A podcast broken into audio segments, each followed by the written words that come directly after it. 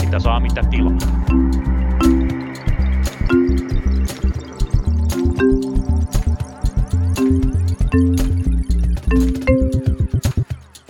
Tervetuloa hyvät vastaanottimienne kuulottelijat kuuntelemaan taas Punakulmaa.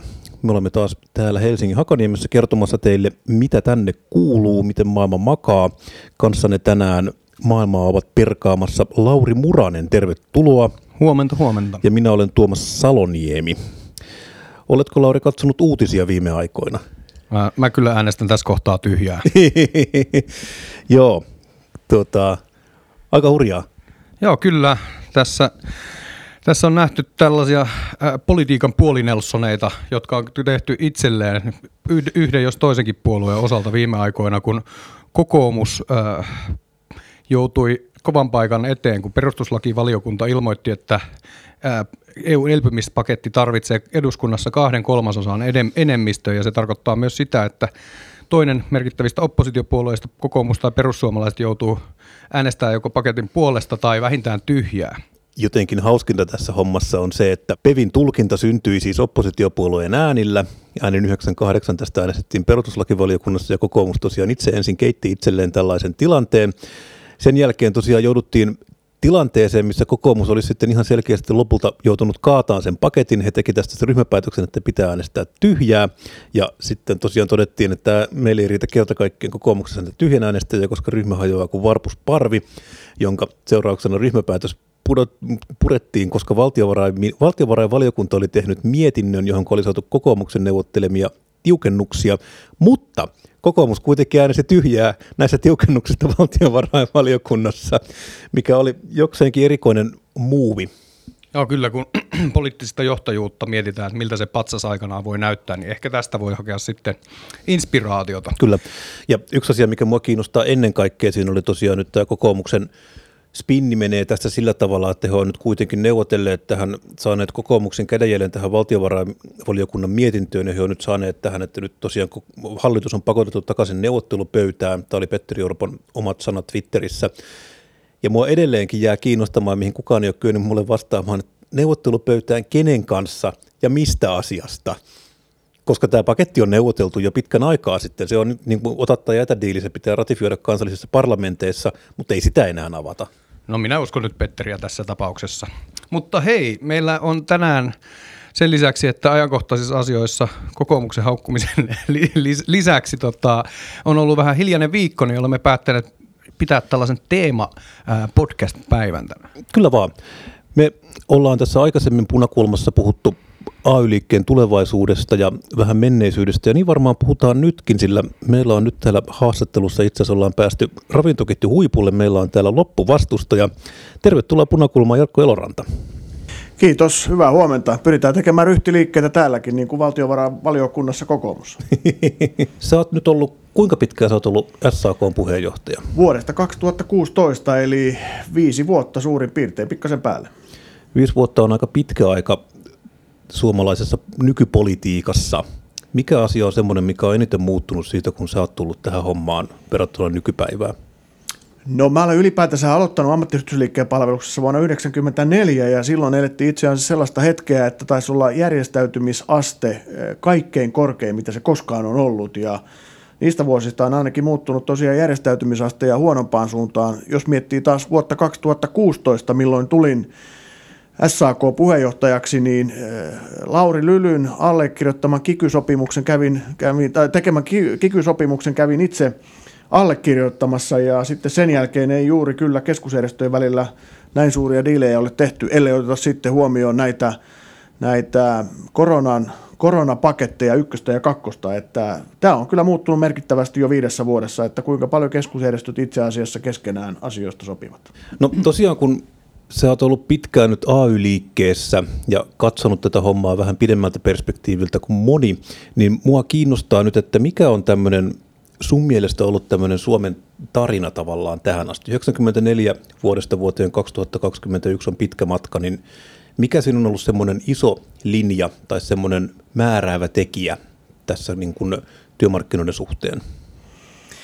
No kyllähän Suomen tarina on niin kuin sopimisen tarina.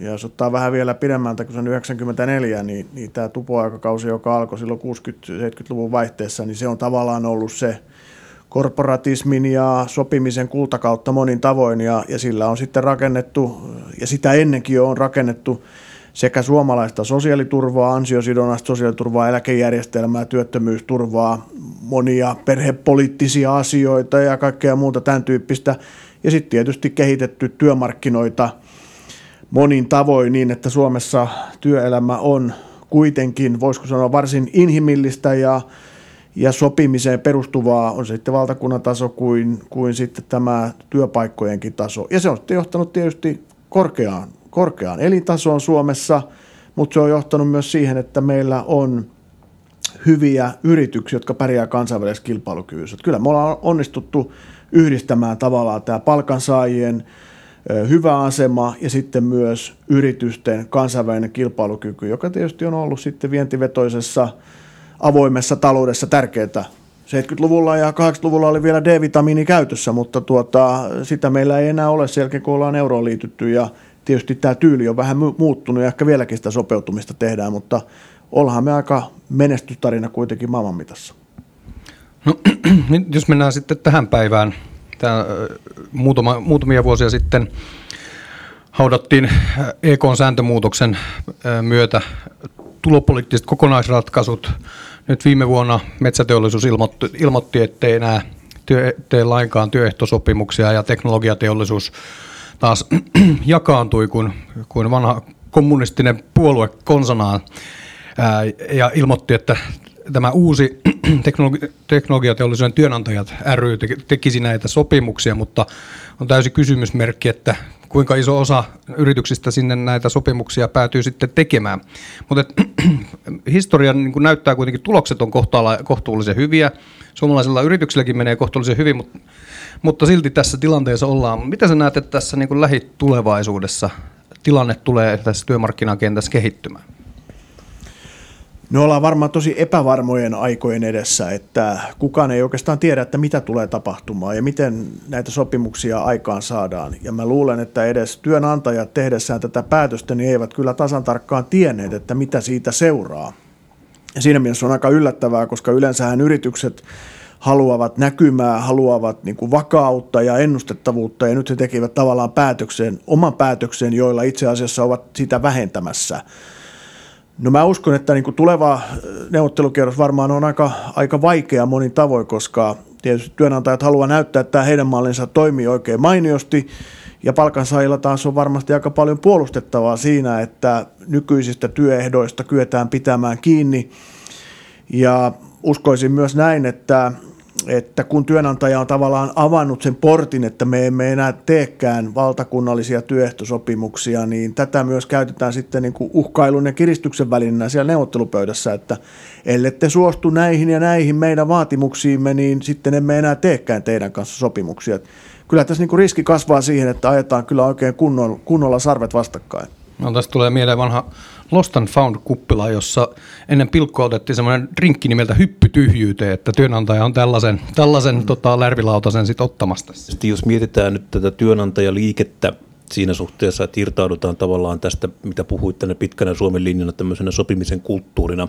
Tavallaan kuitenkin mä näen, eikö se ole tavallaan kauhean hyvä, että siinä on selkeästi kuitenkin nyt on niin kuin ideologinen positio. Että riippumatta siitä, onko tämä niin kuin jollain tavalla hyvä yrityksille, niin nyt ollaan niin kuin ideologisesti jotain mieltä tämä on nyt se, mitä mieltä ollaan. Eli yleissitovuudesta pitää luopua tai sopim- paikallisesta sopimisesta pitää, niin kuin, se pitää tavoittaa niin kuin tällaisena, oli se mitä tahansa sitten se, niin kuin sen seuraukset.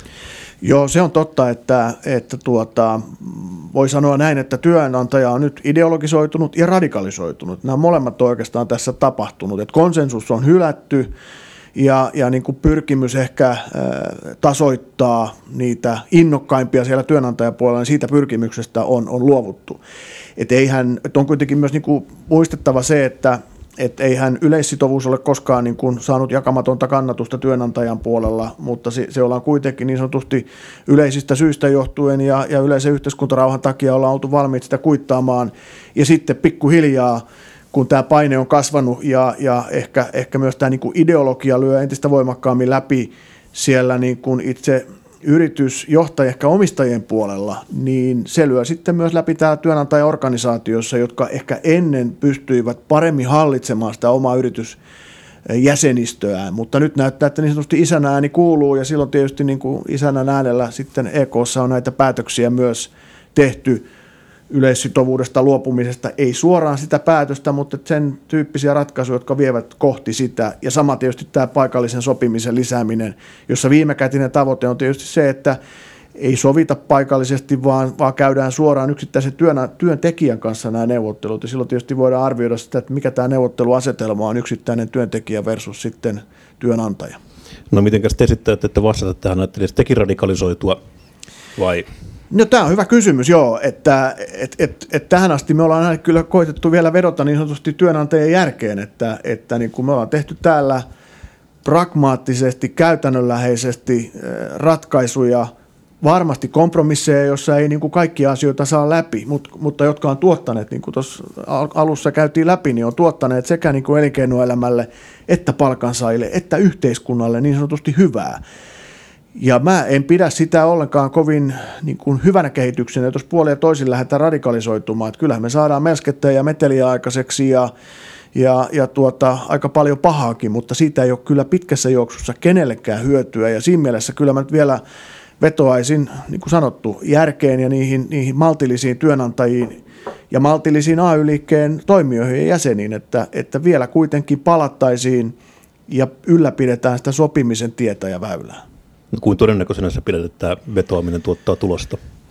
No se jää nähtäväksi ja, ja, ja, ja tota, mä pahoin pelkään tietysti, että tässä on vähän semmoinen niin voimaantumisen tunne tuolla yritysten puolella, että nyt sitten näytetään. Ja niin kuin tämä seuraava sopimuskerros, niin kuin tuossa puhuin, niin, niin työnantaja varmaan tulee tosi kovilla tavoitteilla, että kustannuksia pyritään leikkaamaan ja, ja viemään sopimista sinne paikallistasolle sillä tavoin, joka meille on, on vaikeaa hyväksyä – joka sitten varmasti siihen johtaa, että, että tuota, kovin helpolla ei sopimuksia aikaan saada ja kun muutenkin ehkä yhteiskunnassa on tämmöistä voisiko sanoa radikalisoitumista ja identiteetin hakua nyt vähän näköpiirissä, niin se saattaa kyllä uida sitten aika vahvasti myös AY-liikkeeseen.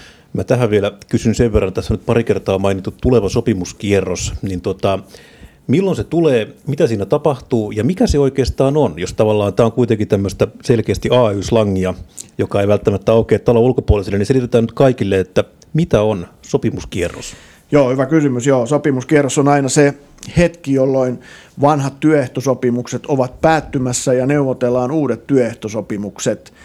Ja nythän on niin, että, että tosiaan nämä teollisuusliiton – ja Paperiliiton solvimmat työehtosopimukset, joissa vastapuolena on siis teknologia, teollisuus ja metsäteollisuus, no oli aikaisemmin metsäteollisuus, niin ne päättyy nyt tulevana syksynä siellä loka-marraskuusta eteenpäin. Ja sitten sen jälkeen sieltä tulee yksityiset ja julkiset palvelualat ja osa kuljetuksen sopimuksista. Ja tämä koko niin kuin neuvotteluaika tulee varmasti kestämään sinne kevääseen 2022 asti. Ja tätä ajanjaksoa me kutsumme niin sanotusti sopimuskierrokseksi.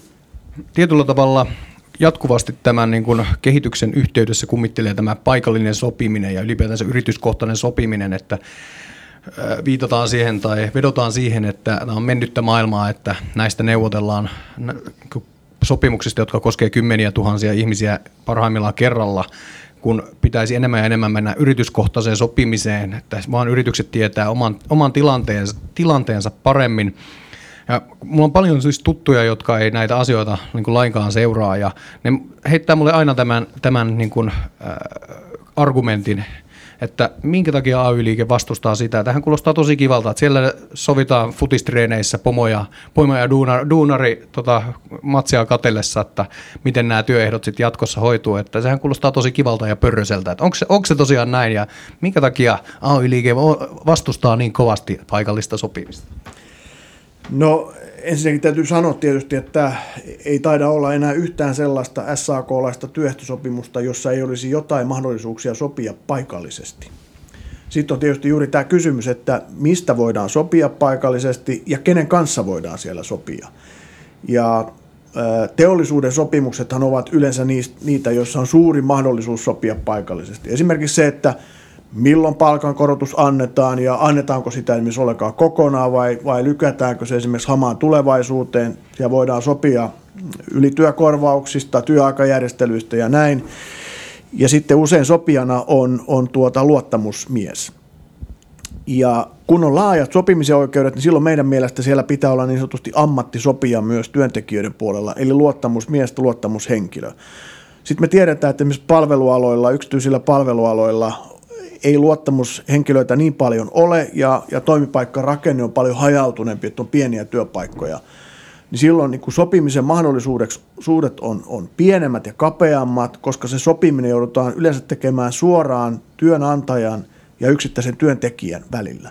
Ja tämä niin neuvottelusuhdehan on huomattavasti epätasa-arvoisempi kuin, kuin luottamusmiehen ja työnantajan välinen, niin sen takia myös silloin sopimisen mahdollisuudet on niin kuin tiukemmin paketoitu, jolloin tietysti suojellaan sitä työntekijää, että työnantaja ei voikaan sanoa, että no hei, me tehdään kiinni, että sun palkankorotusta ei makseta ollenkaan, vaan, vaan tota, siirretään se jonnekin tulevaisuuteen. Tässä on, tota, sä mainitsit tästä äh, järjestäytymisasteesta. Palaan tähän paikalliseen sopimiseen pienen mutkan kautta, mutta tämä järjestäytymisaste on Suomessa ää, tasaisesti, tasaisesti jonkun verran laskenut tässä viimeiset pari 30 vuotta. Ja niin kuin väittäisin, että osa syy siellä taustalla on se, että kun nämä asiat tapahtuu ihmisille automaattisesti, että ne koskee sekä järjestäytynyttä että ei järjestäytynyttä työntekijää. Ja suurimmalle osalle nämä niin kuin työehtosopimuksessa sovitut asiat tuntuu sellaiselta taivaasta tiputelta, tiputelta automaat, automaattiselta toiminnolta, niin onko tässä niin kuin tilanne mahdollisesti sellainen, että ihmisten täytyy taas lähitulevaisuudessa havahtua ja itse asiassa ruveta järjestäytymään uudelleen, kun huomataan, huomataankin, että nämä ei olekaan automaattisia asioita, nämä mukavat jutut, kuten vaikka ää, sellaiset asiat, että voi jäädä sairaan lapsen kanssa kotiin palkalla, palkallisesti ja niin poispäin. Niin, toivottavasti näin käy. Ja varmasti on, on sellainen, että ei ehkä hahmoteta sitä, että mitkä työehdoista on ehkä tullut työehtosopimuksen kautta ja mitkä tulee lainsäädännöstä. Että niin kuin mainitsit, on sairaan lapsen palkallinen hoitovapaa. Että sairaan lapsen hoitovapaa on toki lainsäädännössä, mutta se, että se on palkallinen, niin se on työehtosopimuksessa. Pitkä vuosiloma on työehtosopimuksessa. Lomalta paluu raha tai, tai, tai tota, on, on tuota, työehtosopimuksessa – Työajan lyhennykset on työehtosopimuksessa. Ilta- ja yötyökorvaukset on työehtosopimuksessa, mutta ei välttämättä sitä niin kuin huomata ja ajatellaan, että se on tosiaan lainsäädäntö, kun hoitaa tai poliitikot hoitaa, mutta näin ei, näin ei ole. Sitten tähän järjestäytymisasteeseen, niin, niin kyllä varmasti on myös näin, että, että sen lisäksi tämä työehtojen niin kuin automatiikka on siihen johtanut, niin, niin varmasti myös se, että tämä työpaikkojen pirstoutuminen on johtanut siihen, että tämä niin kuin – voisiko sanoa AY-liikkeen läsnäoloa ei enää siellä työpaikoilla kovin paljon ole, jolloin tietysti se monopoli myös tästä viestinnästä jää aika pitkälti sinne työnantajapuolelle. Tähän oli hauska anekdootti viime hallituskaudella, kun tehtiin Sipilän johdolla kikyä, niin siellä tosiaan Sipilä yhdessä tiedotustilaisuudessa sitten puhui lomarahoista ja lupasi ne kuitenkin tähän kikyyn sillä tavalla, että tosiaan siinä kävi niin, että hän sitten tiedotustilaisuudessa ad hocina aiheutti tai olisi aiheuttanut melkein 300 miljoonaa euron kustannukset, koska hän ei tiennyt, että lomarahat ei ole lakisääteinen, vaan ne kuuluu näihin työehtosopimuksiin. Tämä tavallaan menee aika ylös asti tämä ihmisten tämmöinen tietynlainen niin kuin lukutaidottomuus siitä, että mikä on työehtosopimuksessa, mikä on laissa. Mutta Riku Aallon kanssa jonkun verran puhuttiin, mutta joudutaanko me nyt semmoiseen tilanteeseen sitten, missä itse asiassa tämmöisiä asioita pitäisi ruveta kirjoittaa sitten lakiin aika paljon. Meillähän ei ole minimipalkkalakia mm. ollenkaan.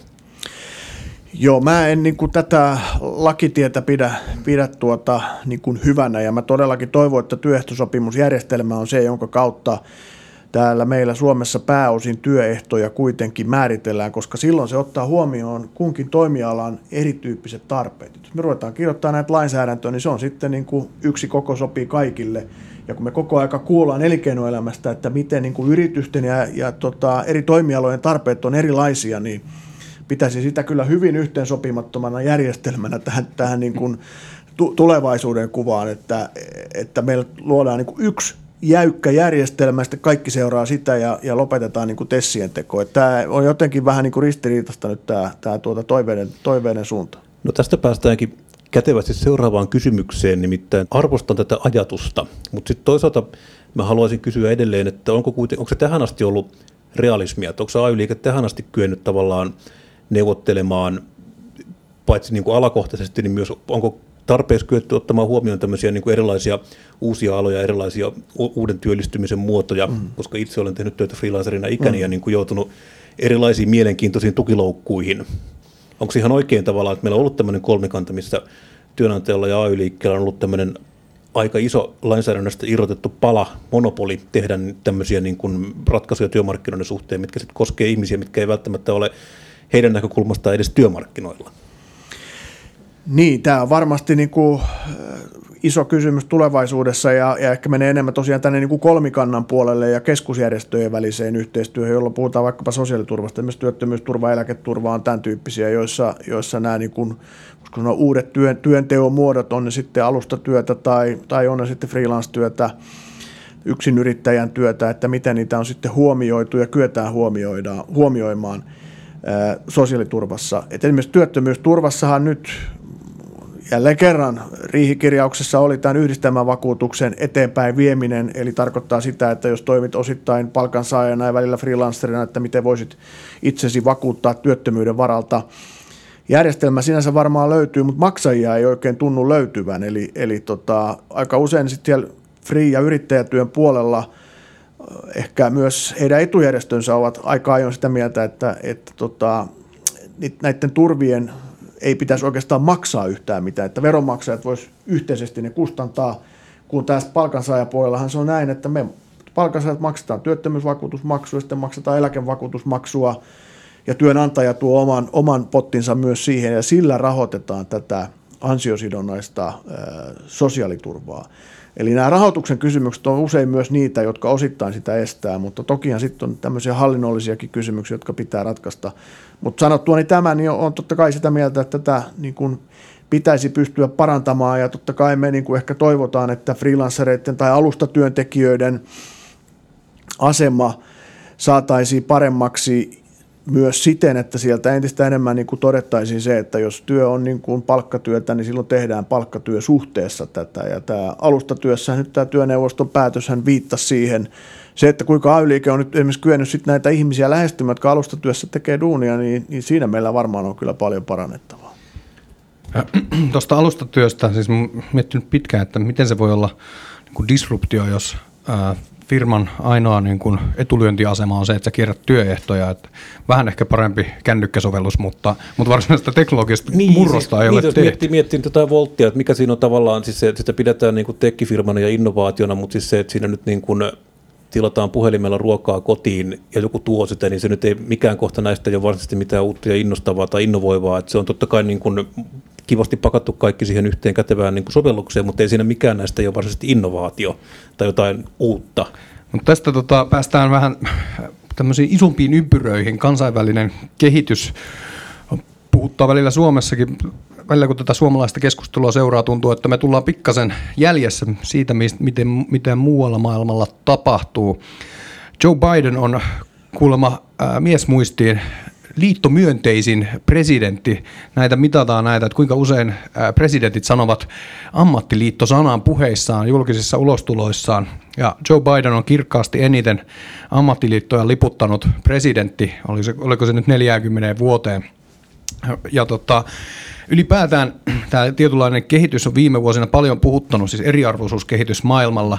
Ja tietyllä tavalla ammattiyhdistysliike on, tai vahva ammattiyhdistysliike, mikä esimerkiksi on Pohjoismaissa tilanne, on ollut tietynlainen niin kuin hidaste sille eriarvoisu, eriarvoisuuskehitykselle. Ja tietyllä tavalla tuolla muualla maailmalla ollaan havahtumassa siihen, siihen tällä hetkellä, että mihin tuommoinen johtaa. Että tuloerot kasvaa, yhä isompi ja isompi joukko ihmisiä tekee, tekee kyllä töitä, mutta saa sen niin pientä palkkaa, että sillä hätäisesti tulee toimeen. Niin pitkän johdattelun jälkeen kysyn Jarkko sulta, että, että onko, onko Suomessa, niin kuin, eikö tätä niin kuin lainkaan seurata, että mitä maailmalla tapahtuu, kun meillä ikään kuin on se systeemi, mitä muut haluaisi rakentaa itse, ja täällä nyt vasta saadaan tavallaan ne uusliberaalit pelikirjat käyttöön ja ruvetaan tota union bustingiin ja, ja mu- muuhun tällaiseen toimintaan, mikä muualla on todettu toimimattomaksi reseptiksi. Niin, se on tietysti, joo, on, onhan tässä paljon muuttunut, että, että kun mietitään vaikkapa näitä kansainvälisiä rahoituslaitoksia, Maailmanpankkia, OECD, IMF, niin, niin tuota, sielläkin on entistä e-, enemmän ryhdytty puhumaan siitä, että, että palkkojen pitää nousta, jotta toisaalta saadaan talouskasvua aikaiseksi ja toisaalta niin kun yhteiskunnat pysyy, pysyy toiminta. komut myrkyttää. Niin, joo, siellä Washingtonin konsensuksen komukat siellä tuota, tekevät omia temppujansa niin, niin onhan se niin kuin muuttunut kymmenessä vuodessa todella paljon tämä, tämä keskustelu siitä. Mutta mut vaikka Joe Biden tosiaan on, on union man, niin, niin tuota, eihän tuota, amerikkalaiset korporaatiot, siis yritykset kuitenkaan ole sitä, jos katsotaan Amazonia, että miten raivokasta taistelua se käy vastustaakseen ammattiliittoja ja muuta – et siinä mielessähän ei tämä, tämä ei ole kuitenkaan läpäissyt yritysmaailmaa tämä usko siitä, että tarvitaan ammattiyhdistysliikettä ja tarvitaan työehtosopimuksia ja tarvitaan tuota parempaa työntekijöiden turvaa ja, ja palkkoja. Ja siinä mielessä mä näen niin kuin tämän kehityksenkin Suomessa, että, että niin kuin tuossa lähdettiin liikkeelle, niin työnantajapuoli on radikalisoitunut ja, ja suomalaisessa yrityselämässä tietysti on myös entistä enemmän ihmisiä, jotka katsovat, miten muualla maailmassa yritykset toimivat ja kyllä niin kuin maailman mittakaavassa kuitenkin näin on, että ammattiyhdistysliikettä pidetään niin kuin ahtaalla ja, ja pyritään hätistämään se ulos viimeisestäkin tuota firman nurkasta ennemminkin kuin päästämään sitä tänne niin kuin tekemään niitä sopimuksia ja valvomaan etuja. Ja tämä kehitys kyllä näkyy ikävä kyllä Suomessakin, että, että että äh, suhtautuminen ammattiyhdistysliikkeeseen ja vaikkapa luottamusmiehiin, niin se ei ole kovinkaan suopeaa ja siitä nyt esimerkkinä on vaikkapa nämä järjestäytymättömät yritykset, joissa ei haluta edes tunnustaa, vaikka sinne olisi liiton luottamusmies valittu, niin ei haluta tunnustaa hänen asemansa. Pitäisikö tässä siis, tässä on tietynlaisesta niin kuin selvästi luottamus, kasvaneesta niin kuin luottamuspulasta tai niin kuin luottamuksen niin kuin katoamisesta kyse. Pitäisikö sitä käydä sitten Jarkko enemmän hiihtelemässä tuolla rukaan tai muiden lomakeskusten lumilla ja juttelemassa mukavia? Mä en usko, että se on ihan siitä kiinni. Kyllä kai se yritystasolla on ihan puhtaasti tämmöinen aika perinteinen tulojakotaistelu myös käynnissä. Ei kai tässä niin kuin mun mielestä pidä myöskään peitellä sitä, että eihän tämä ole niin kuin vaan kysymys siitä, että ollaanko nyt yrittäjämyönteisiä vai ollaanko palkansaajamyönteisiä. Tässä on kysymys siitä, että kuka tästä kakusta ottaa isoimman palan. Ja Eli sitten, että taas, jos se on yhteistä kakkua, niin miten se jaetaan? Eli me olemme taas työ- ja pääoman ristiriidan äärellä. No kyllä, kai siinä jonkunnäköinen tällainen pieni ristiriita sitten kuitenkin aina on olemassa. Mä tartun vähän noihin rukahankiin ja siellä hiihtelyyn. Mua on kiinnostanut pitkään tämmöinen, tämä on vähän yleisempikin kysymys, mutta kun me katsotaan televisiota, me nähdään siellä tavallaan politiikkaa tai työmarkkinapolitiikkaa, me nähdään selkeästi ihmisiä, mitkä on eri, kirjaimellisesti eri puolilla pöytää. Mutta kuinka sä esimerkiksi suhtaudut johonkin EK-häkämieheen? Onko se sun kuitenkin sun työkaveri? Vai tota, olette niin kuin taisteluparit myös suljettujen ovien takana vai onko teillä niin kuin siellä – kollegiaalinen suhde vai miten tämä menee? No e- emme mikään niin kuin taistelupari, että, että tota, asiat varmasti, asioista ollaan eri mieltä, mutta emme me toistemme, toistemme kurkuissa ole, mutta emme myöskään ole mitään perhetuttuja. Että siinä mielessä me ollaan, niin kuin, voi sanoa tavallaan niin kuin työtovereita, voisiko nyt tämmöistä termiä käyttää tässä asiassa. Mutta että niin kuin sanottu, niin entistä vähemmän meillä on asioita, joista me EKn kanssa ylipäätänsä neuvotellaan. Että Lauri Ihalainen varmaan vietti paljon enemmän aikaa EKn toimijoiden kanssa ja, ja, ja tuota, samoin Lauri Lyly kuin minä konsanaan, koska silloin oli enemmän asioita, yhteistä agendaa ja neuvoteltiin yön päivän kanssa. Nyt me tehdään niin kuin Teamsissa joku koronapaketti ykkönen kolmessa päivässä ja se on sitten siinä. Ja, ja tota, muutenhan on, on niin kuin aika, aika vähäistä tämä yhteydenpito, että, että tämä on niin kuin muuttumassa hyvinkin paljon johtuen juuri siitä, että, että kun ei ole yhteistä sovittavaa ja neuvoteltavaa, niin se on ehkä semmoista enemmän yleisemmän tason kehityksen seurantaa. Ja tässä on jonkun verran nyt haukuttu työnantajapuolta, niin haukutaan välillä itseämme. Ja otetaan tähän loppuun tällainen kysymys siitä, kun kuitenkin virheitä sattuu kaikille, niin on, mikä on sun mielestä siis isoin virhe, mitä ammattiyhdistysliike on tässä historiassa aikana tai lähi, lähihistoriassa tehnyt, tai mitä tekisit toisin?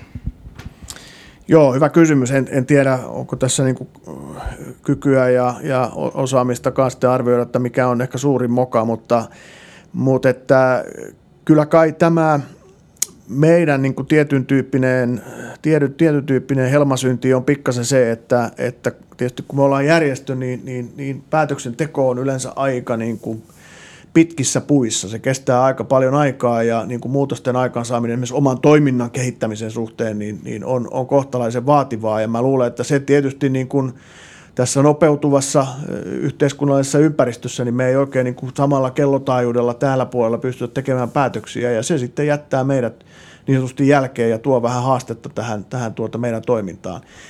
Että Tämä varmaan on yksi, en mä tiedä onko se virhe tai, tai moka, mutta tota, mun mielestä se on ainakin yksi, joka, joka niin kuin meidän pitäisi pystyä paremmin, paremmin tuota, huomioimaan. Sitten on varmaan niin kuin, kysymys siitä, että, että olemmeko me tosiaan kyenneet puhuttelemaan näitä työelämään tulevia sukupolvia riittävästi. Ja niin kuin tässä Tuomaskin totesi, niin, niin muun muassa näitä sitten niin kuin uuden tyyppisen työn tekijöitä. Et koska meillä kuitenkin se päättäjäporukka on niitä, jotka ovat pitkälti – pitkälti siellä palkkatyösuhteessa, niin silloin ehkä tämmöiset asiat eivät välttämättä niin ole, ole tuota pinnalla. Ja sitä suhdetta meidän pitäisi pystyä rakentamaan. Mä vielä viimeisenä tähän kysyn tämmöisen, kun tässä vähän vedetään yhteen, kun tässä nyt on puhuttu tästä perspektiivistä ja toiminnasta aika paljon. Ja sata vuotta sitten oli varmaan ihan selvää se, mistä AY-liike syntyi. Meillä oli alkanut teollistuminen Suomessa, meillä oli täällä tehdastyötä, meillä oli täällä huonot työolot ja meillä oli täällä muutenkin niin kuin yhteiskunnan sosiaalinen kohesio vähän mitä sattuu. Siitä sitten päästiin tammikuun kihlauksen kautta lopulta tähän, mitä sanoit tavallaan tämmöinen niin kuin tietty hyvinvoinnin ja sopimisen ura. Ja nyt se on selkeästi tulossa päätökseen ja ehkä se kysymys nyt on se, että mitä AY-liike tekee sitten kymmenen vuoden päästä?